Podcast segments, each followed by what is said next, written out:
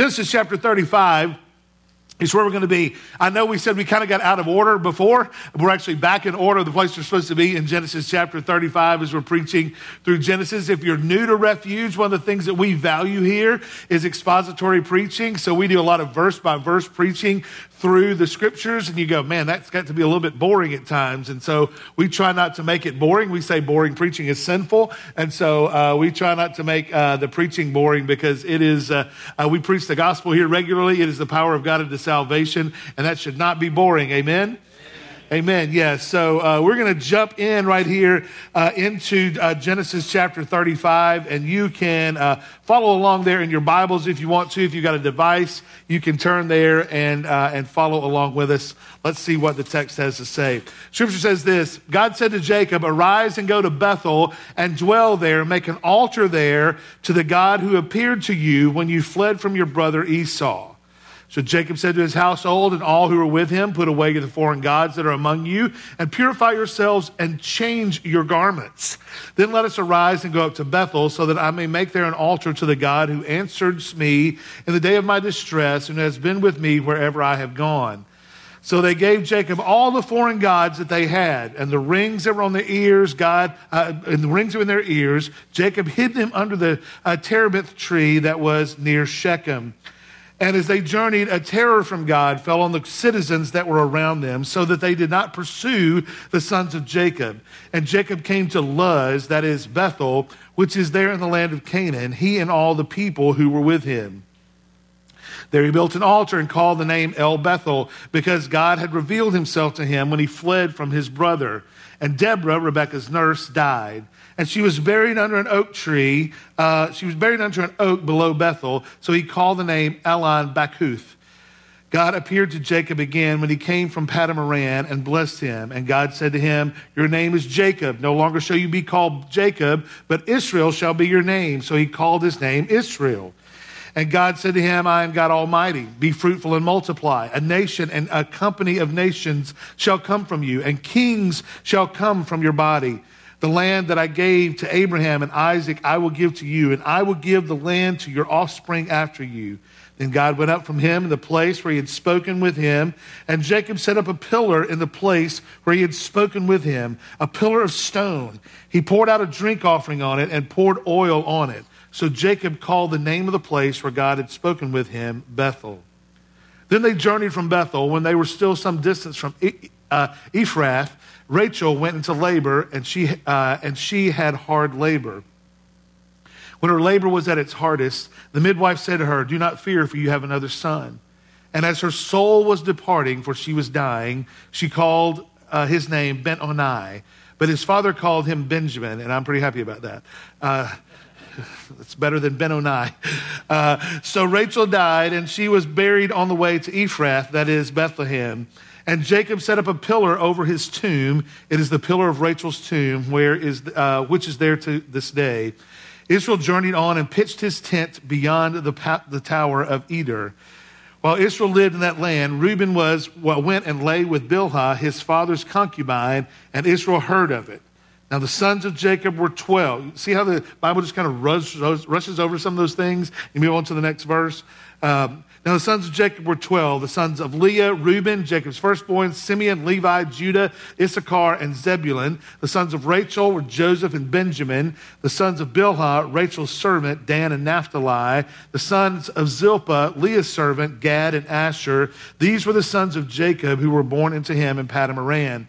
And Jacob came to his father Isaac's, uh, to his father Isaac at Mamre, or Kiriath Arba, that is Hebron where Abraham and Isaac had sojourned. Now the days of Isaac were 180 years, and Isaac breathed his last, and he died and was gathered to his people, old and full of days, and his sons Esau and Jacob buried him. That's a lot in that chapter. Let me pray and we'll jump in. God, we love you. We need you, Holy Spirit, today as we open up the word. Uh, God, I pray that you will use me, use the words that you have given uh, that will be edifying to this body uh, would be something that we make much of Jesus in, uh, and that you, Holy Spirit, minister to us today. We pray it in Jesus' name.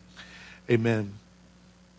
Uh, so we ended chapter 34 If you remember last week, or if you'd been listening online, I know I met some people today who had been listening online. And so if you remembered from last week, uh, we ended chapter 34 with the massacre at Shechem. I mean, it was just a total, uh, uh, uh just a, a wipeout uh, of the people that day. Uh, the men in that city where Jacob and his family were living. Uh, remember, we said that because of Jacob's partial obedience, say that with me partial obedience. Partial obedience that they ended up in the wrong place. They ended up in a place where God never intended for them to be. They stopped short of where God had told them to actually go. And some terrible things happened that we preached through last week, namely the defiling of Dinah, uh, which was Jacob's only daughter. And so, following this bloodbath that Simeon and Levi had led, his sons and her uh, brothers had led, uh, the chapter ended with uh, his sons proclaiming to him, uh, with uh, the brothers actually exclaiming to their father, Should we let our sister be treated like a prostitute? That's how the chapter ended. Should we let our sister be treated like a prostitute? And the chapter just ends, which led us into our text today. And so let's jump in and see what the text has to say today. This is what 35 1 says God said to Jacob, Arise, go up to Bethel and dwell there. Make an altar there to the God who appeared to you when you fled from your brother Esau. And so God came back to, uh, to Jacob and said, Now I've told you to go to Bethel. Now I want you to go to Bethel. You go to Bethel now. Almost like, I don't want to have to say this again. Anybody ever done that in your house? I, don't make me say this one more time. Uh, he's like, I am telling you to go to Bethel. That's where I want you to go. I want you to live there. I want you to build an altar uh, to me when you get there. And so, and I want you to remember that I am the God who was with you when you fled from your brother. Remember when you ran from your brother? I'm the God who was with you. I'm still that same God. I haven't changed any. I didn't, I'm not any different than I was back then. I'm the same God that I was today. And so finally, Jacob was going to go where he was supposed to be. And Jacob had to get out of making decisions on his own and get onto God's plan. God's plan. Jacob had to get out of Shechem and go back to Bethel. There was the, that was the place where God had called Jacob and his family to be. There was a, there's a, a, a, a, commentator that wrote, his name is Barnhouse, and he said of this incident the only cure for worldliness is to separate from it. The only cure for worldliness is to separate from it. I posted this this week online. The essence of becoming a disciple is becoming like the people we hang out with most. The essence of becoming a disciple is becoming like the people that we hang out with most. And so God said, I need you to get out of this city I never told you to go there in the first place. Stop hanging out with this group of people where you took your family and hung out there and go where I told you to go and be where I want you to be. He had become a disciple in the city where he was, and God called him to be somewhere else. The essence of becoming a disciple is becoming like the people we hang out with. How many people believe that's true? Okay, for those of you who don't believe that it's true, why do you not believe that it's true? Like, well, I'm not answering that, preacher. Uh, well, the truth is that it is true. Whether you agree with it or whether you don't agree with it, it is true. The more we hang out with people, the more we talk like them, the more we act like them the more our mannerisms are like them, the more the same phrases that we use, the more the, the, the, the, places, the things we like to eat. Some people even say the more you hang out with people, the more you look like them. So for some of you, that's a good thing. For some of you, you need to leave this place and go to another place. I'm just kidding. Uh, um, but, but the things that we do, we're discipling one another all the time. You realize that?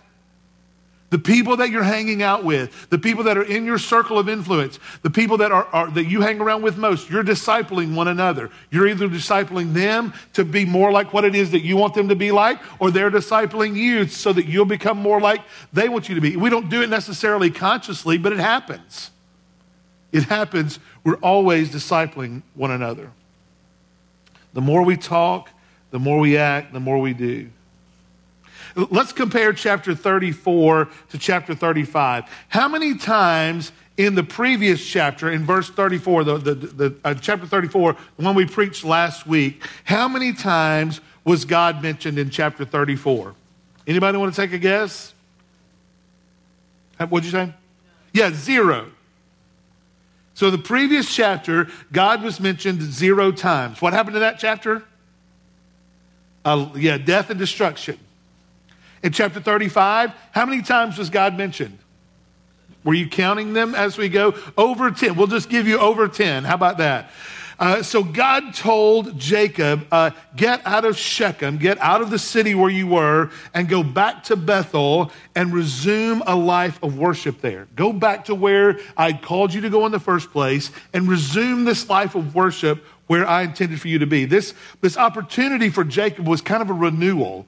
Yeah, we, we talk about renewal, that God is doing a renewal within us. Here, at, we believe that's happening here at Refuge and, and here in our city, and, and, and we see it happening all along in, in pockets that we want to be a part of. And so we believe that, or I, I think as we're reading through this, that God was calling Jacob to the same kind of thing, a renewal of sorts, because it was him returning to the Lord. It was him going back to what he knew that what it was to be true, returning to worship the Lord. And, and his kids would be a, a great beneficiary of this decision. Now, listen, parents, I, I need you to listen closely. Uh, one of the best things you can do for your family, for your kids, is to be a worshiper of God. Okay? To worship Jesus, to follow Jesus. One of the best things that you can possibly do for your family now, and honestly, in the generations to influence the generations to come, is to be a follower of Jesus. Now, I'm not asking you to be, you ain't got to be crazy, you know. I'm not asking you to do anything, uh, you know, just off the charts or anything like that. But honestly, it should excite you to follow Jesus. Okay?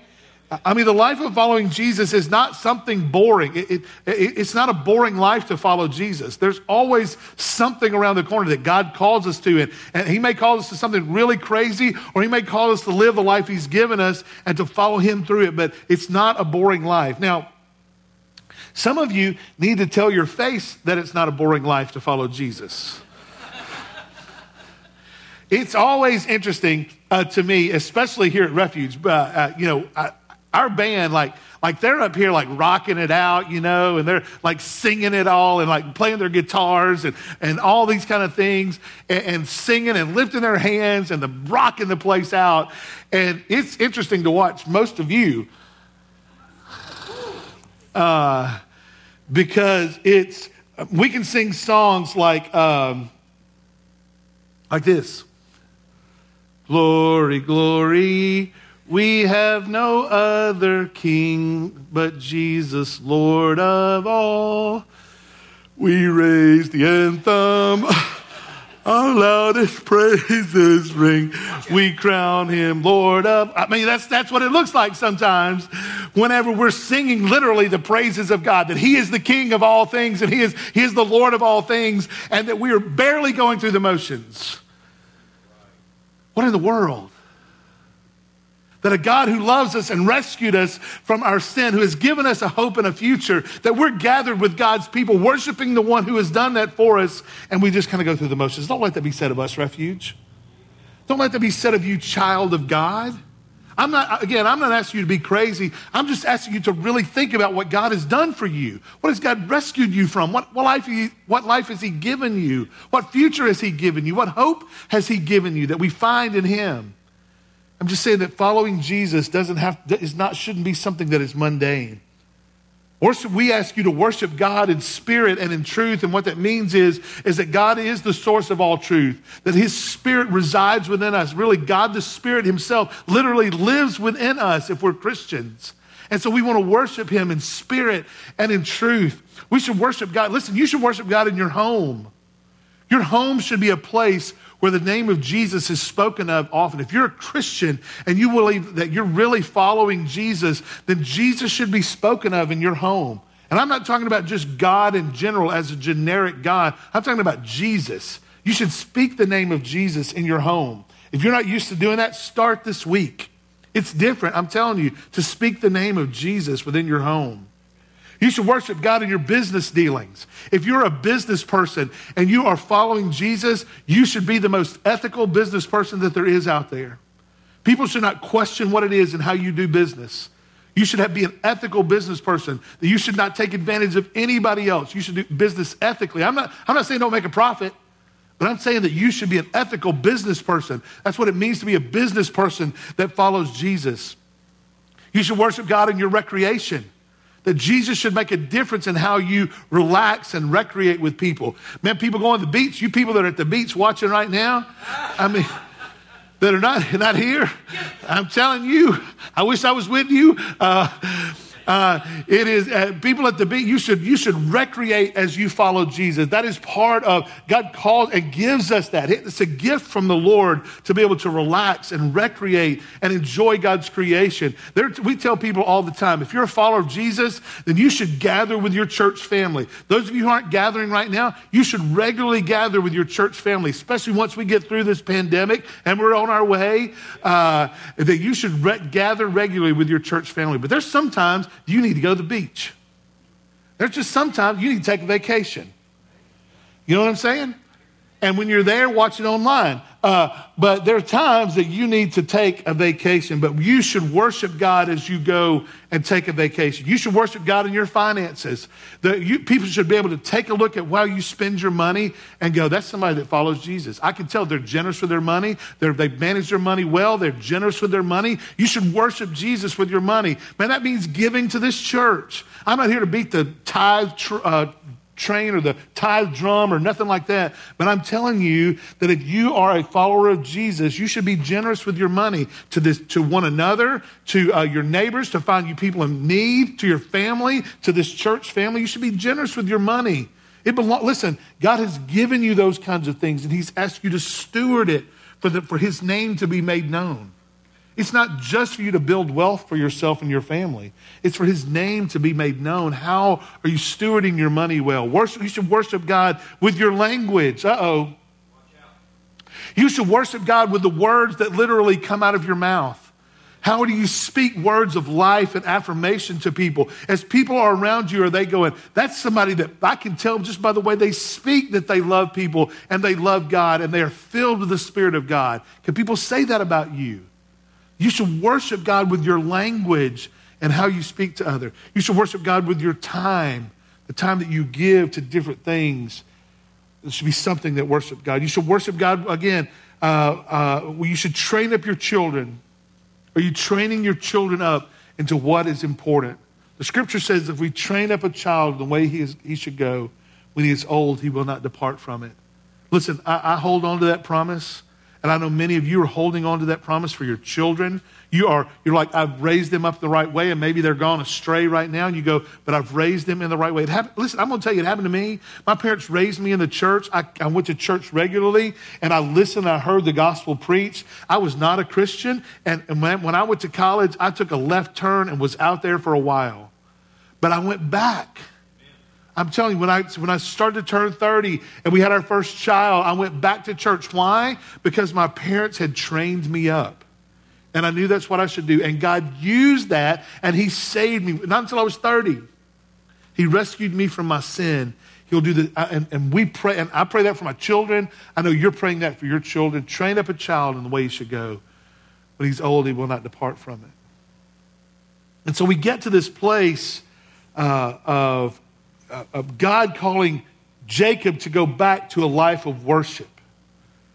And, and I'm sure uh, Jacob probably examined his life at this point and he probably remembered the, the account of, with God at Bethel. And, and to Jacob's credit, he, he didn't fret and think that his best years were behind him. Uh, actually, he, he believed God. He's like, I believe God. And, and so he chose to believe God, that what God was saying was true and to follow his instructions and to go back to Bethel. Look what the text says in verse 2. It says, So Jacob said to his household and all who were with him, Put away the foreign gods that are among you and purify yourselves and change your garments. Then let us arise and go up to Bethel that I may make there an altar to the God who answers me in the day of my distress and has been with me wherever I have gone. So they gave Jacob all the foreign gods that they had and the rings that were in their ears. Jacob hid them under the terebinth tree that was near Shechem.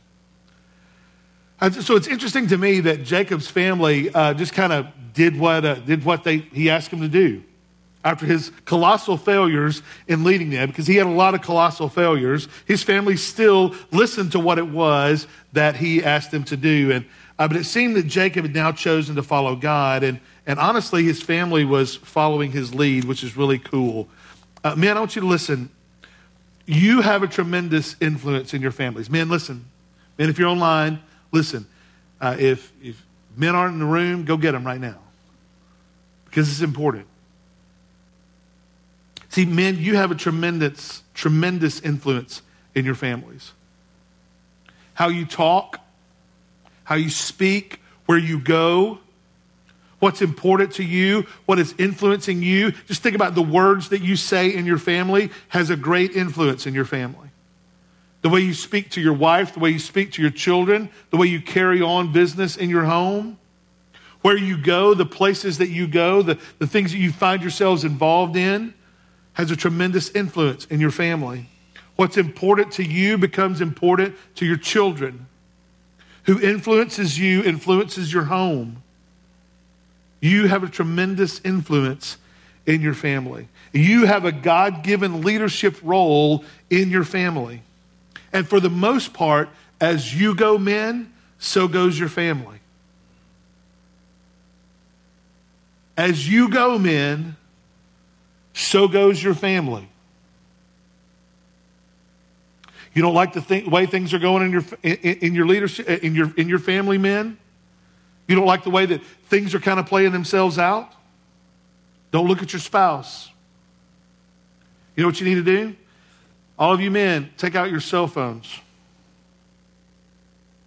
Right now, seriously. Take out your cell phones. Click on the camera.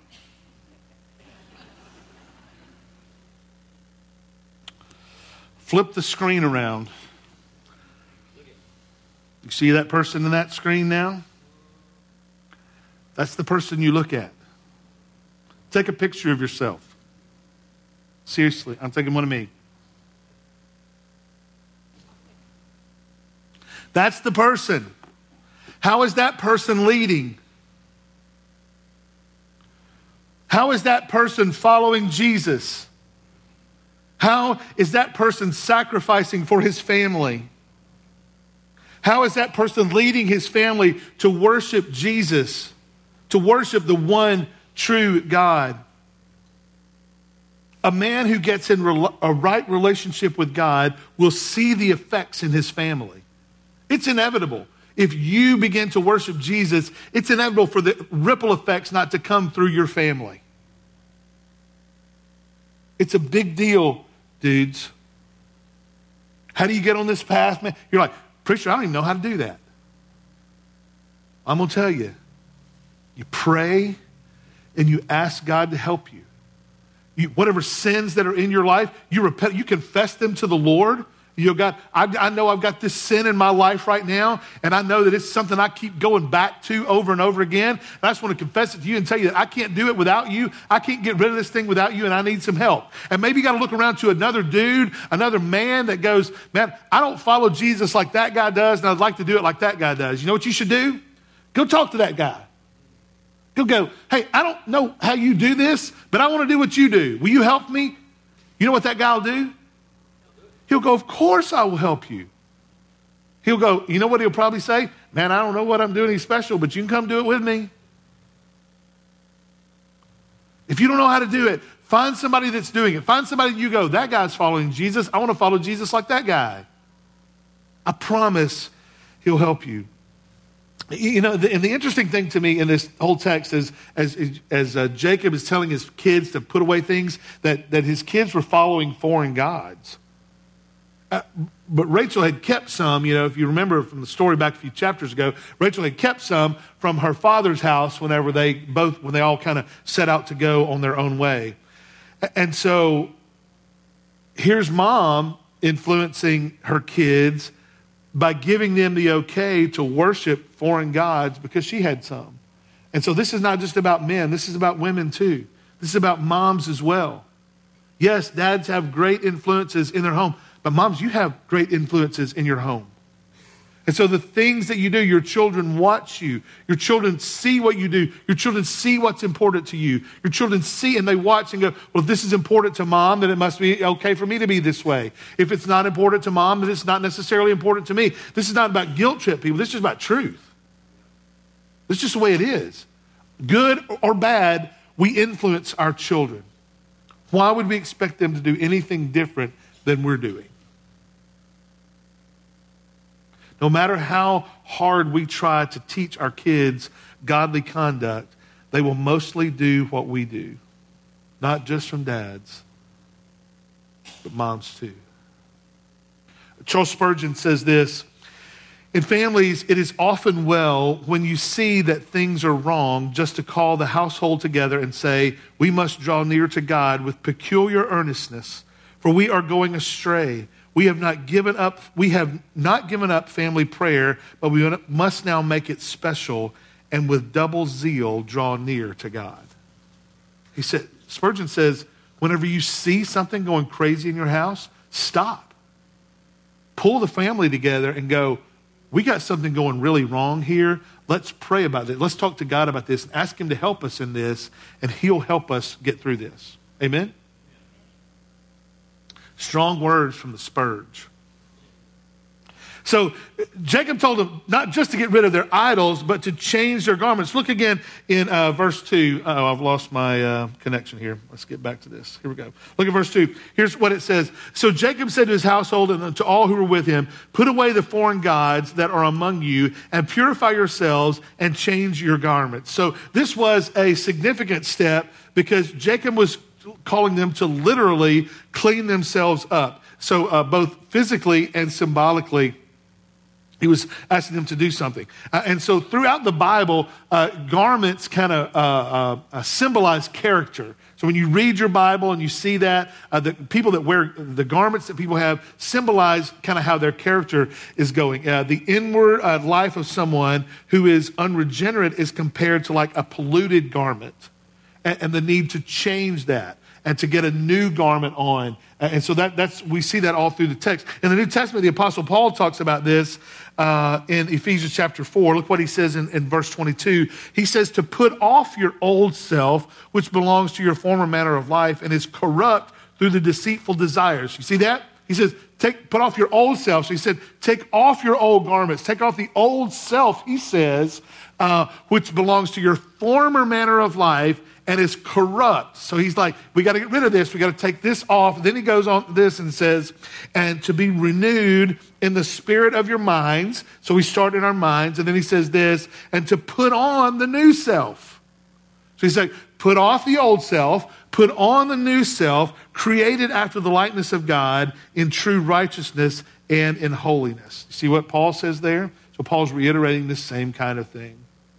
And so verse 4 ends up telling us that he says, Man, I want you to even get rid of some of these earrings. Look what it says. So they gave to Jacob all the foreign gods that they had and the rings that were there in their ears, and Jacob hid them under the terebinth tree that was near Shechem. And so we've got to assume that the, for him to say, take off these earrings, that they had to have some type of symbolism, uh, some type of pagan connection. Now, uh, and, and so I think there's probably some kind of superstition or something that had creeped into the family. Now, uh, many times in church world, uh, people do. Uh, there, there's a thing called uh, eisegesis and exegesis. Okay, and so those are some fancy words that basically say eisegesis means that I'm going to take and kind of put my own thoughts onto the text and, and so I'm going to make, I'm, I'm going to manipulate the text to say what I want to say to you. So I'm eisegeting the, uh, the text to say, I want, I want to get a point across.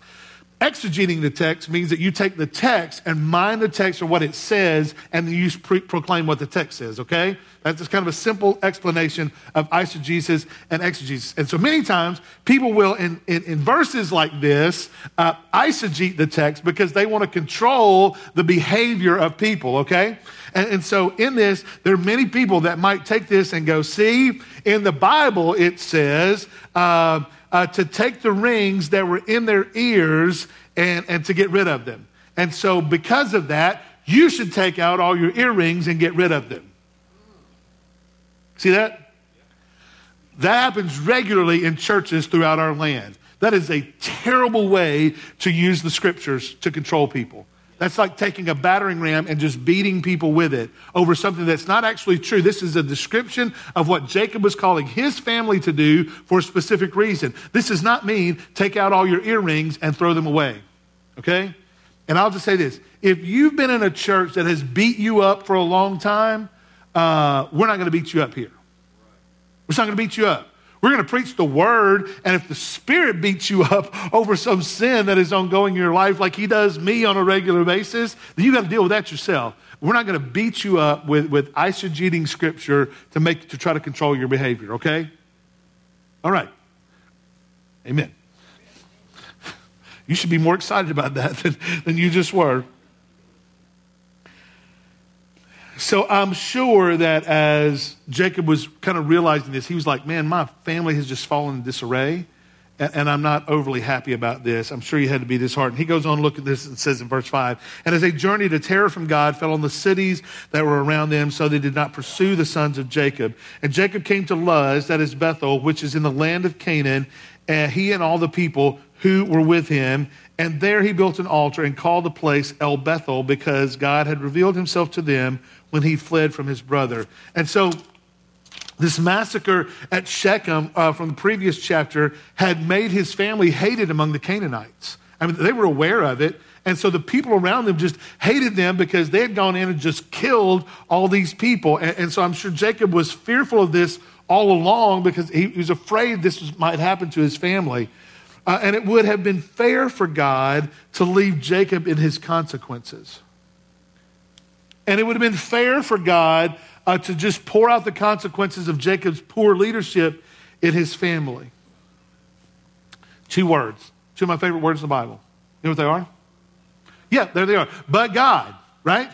But God God chose to protect the family. God chose to do something different despite their sin, despite their bad choices, despite their uh, sinning against God, despite their living a life contrary to God. God chose to do something different. Verse 5 tells us that a terror from God fell on the cities around them. And so God is always working to accomplish his plans. Even when we royally mess them up, God is working. And all the people who have ever messed it up said what?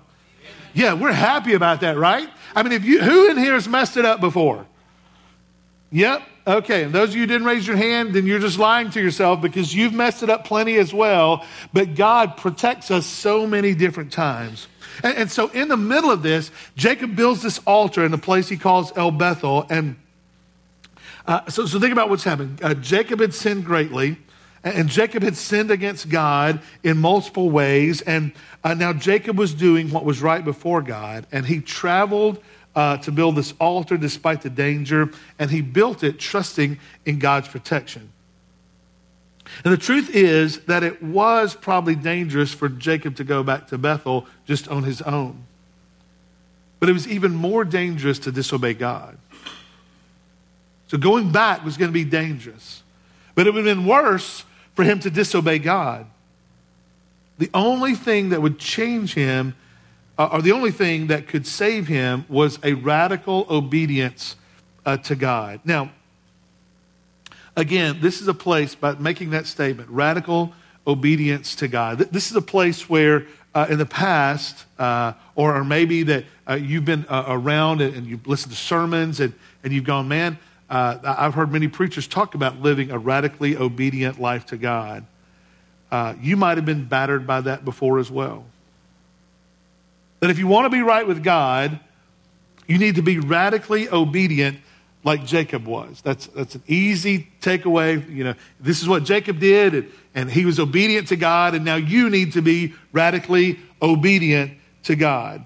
And, there's a modicum of truth in that, that we are called to be obedient to God, right? God calls us to obedience. He calls us to follow Him. He, he gives us some things that we should do and some things that we should not do. And so we are called to be obedient to God. Uh, that's, that, that's what our calling is as Christians. The scriptures are full of commands to put on these things and to put away these things. And, uh, but the truth about that is you and I will never really do that perfectly.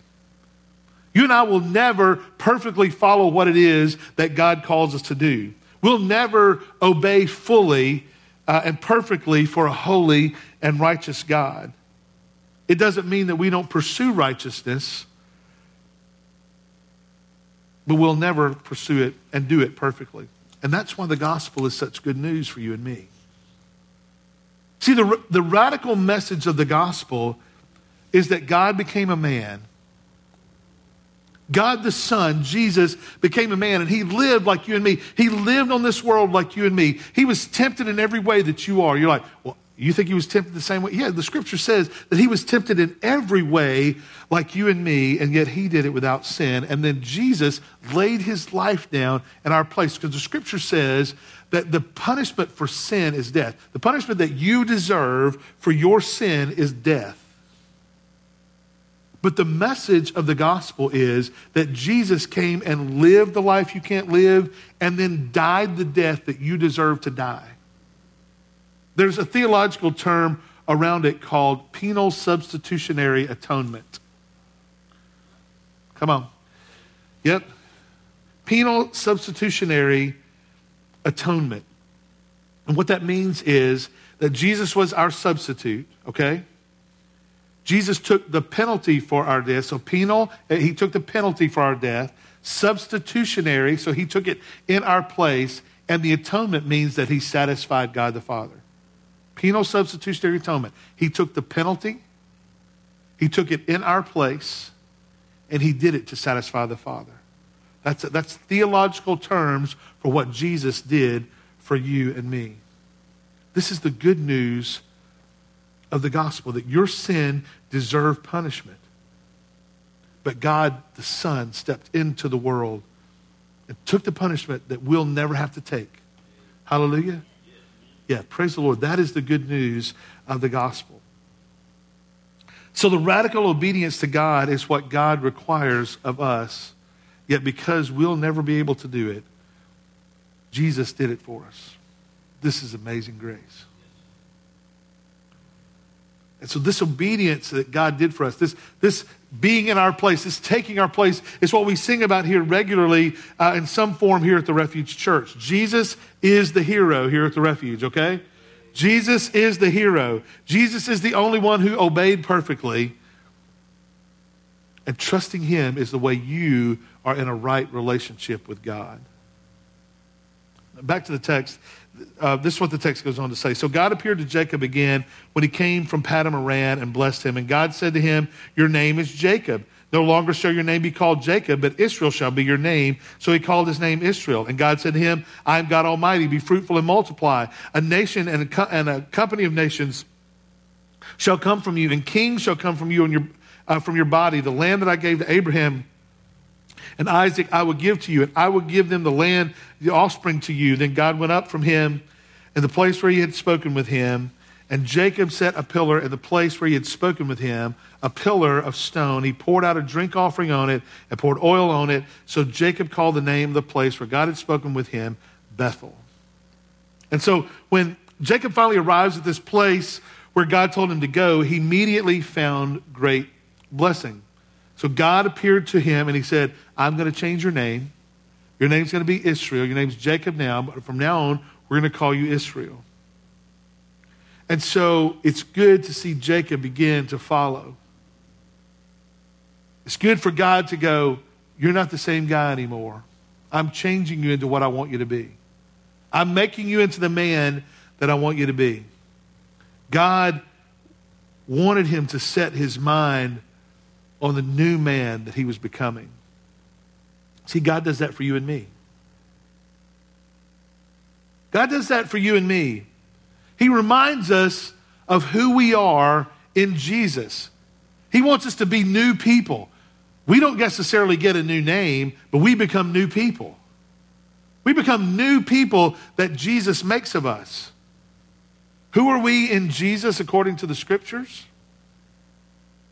Well, first off, our salvation is in Jesus. Amen?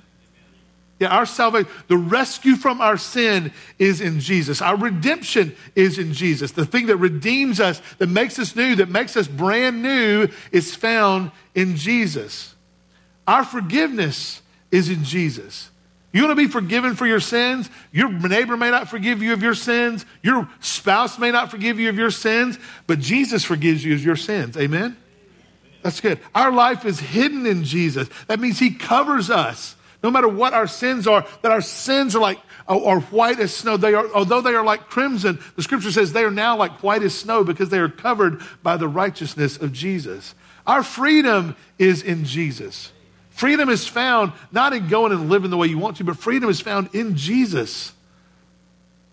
Our cleansing is found in Jesus. You want to be made right with God? You want to be clean before God? Sometimes we feel like we're dirty and our sin has stained us so much. You want to be right before God? That is found in Jesus. Our justification, our right standing with God is found in Jesus. Our new life is found in Jesus. Our confidence is found in Jesus. Our hope is found in Jesus. Our victory is found in Jesus. Our promise is found in Jesus. Our identity is secure in Jesus. Our rest is in Jesus. Our peace is in Jesus. Our reconciliation to God is in Jesus. Our everything is in Jesus. Amen? You know what that stands for? That stands for good. Cameron, come on.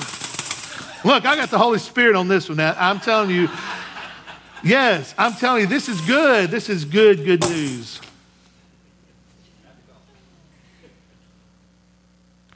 Everything in our life, our yes and amen, is found in Jesus.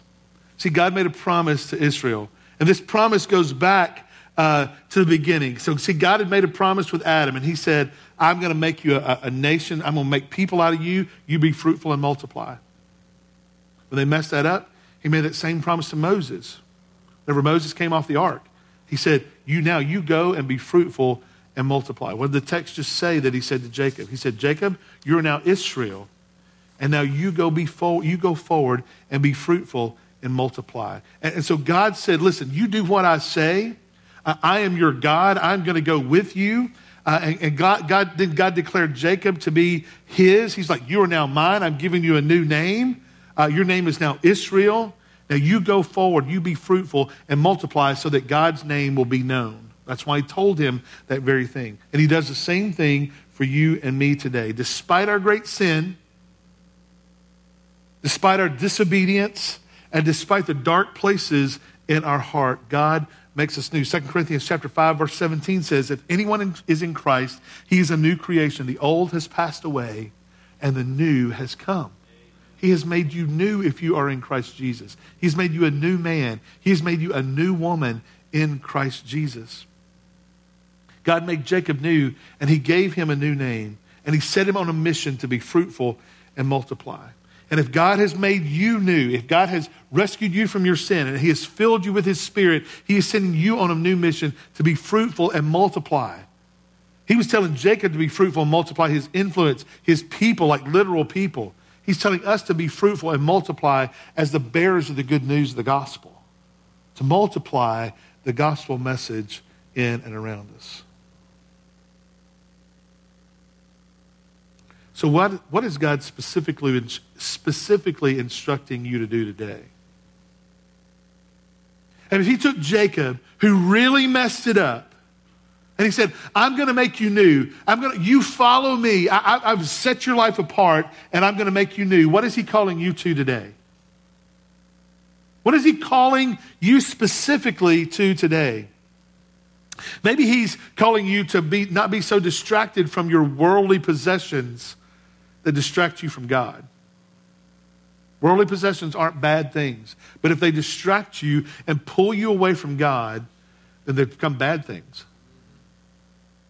Maybe it's just to go all in with Jesus. Maybe you've been kind of teetering out here on the edge, and, and maybe that's where you are today because you decided to come to church. And you're just kind of out here on the edge, and you're like going, man, I'm, I just kind of like to be out here and, and just kind of watch in there. Maybe God brought you here today to say, nope, come on, get in. Get in, son, come on. Get in, ma'am, get in.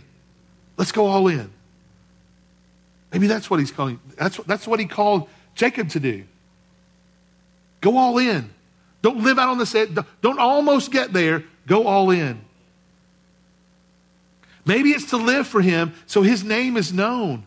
How does he choose to let his name be known? Yeah, I, I get to stand and preach every week.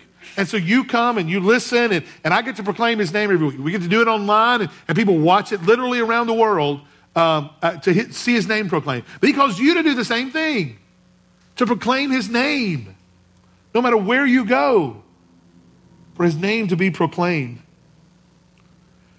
Or maybe it's today to believe for the first time, maybe for the first time in your entire life, that Jesus is actually better. That anything that you've tried, anything that you've dove off into, anything that you're indulging your life in, maybe today he's going, Jesus is better. Jesus is better than anything you've been trying. I, I urge you today, don't, don't stop short. Don't stop short like Jacob did. Go all the way. Surrender your whole life to God. The, one thing, and I, with this, and I'm going to be closed. Uh, the New City Catechism uh, is a, is a, uh, a thing that, that we teach our kids on um, uh, who God is. And the first, first question in this New City Catechism says this uh, What is our only hope in life and death? Listen, listen, don't tune me out. Listen. What is our only hope in life and death? And this is the answer to that New City Catechism question. That I am not my own, but belong with body and soul, both in life and death, to my faithful Savior, Jesus Christ.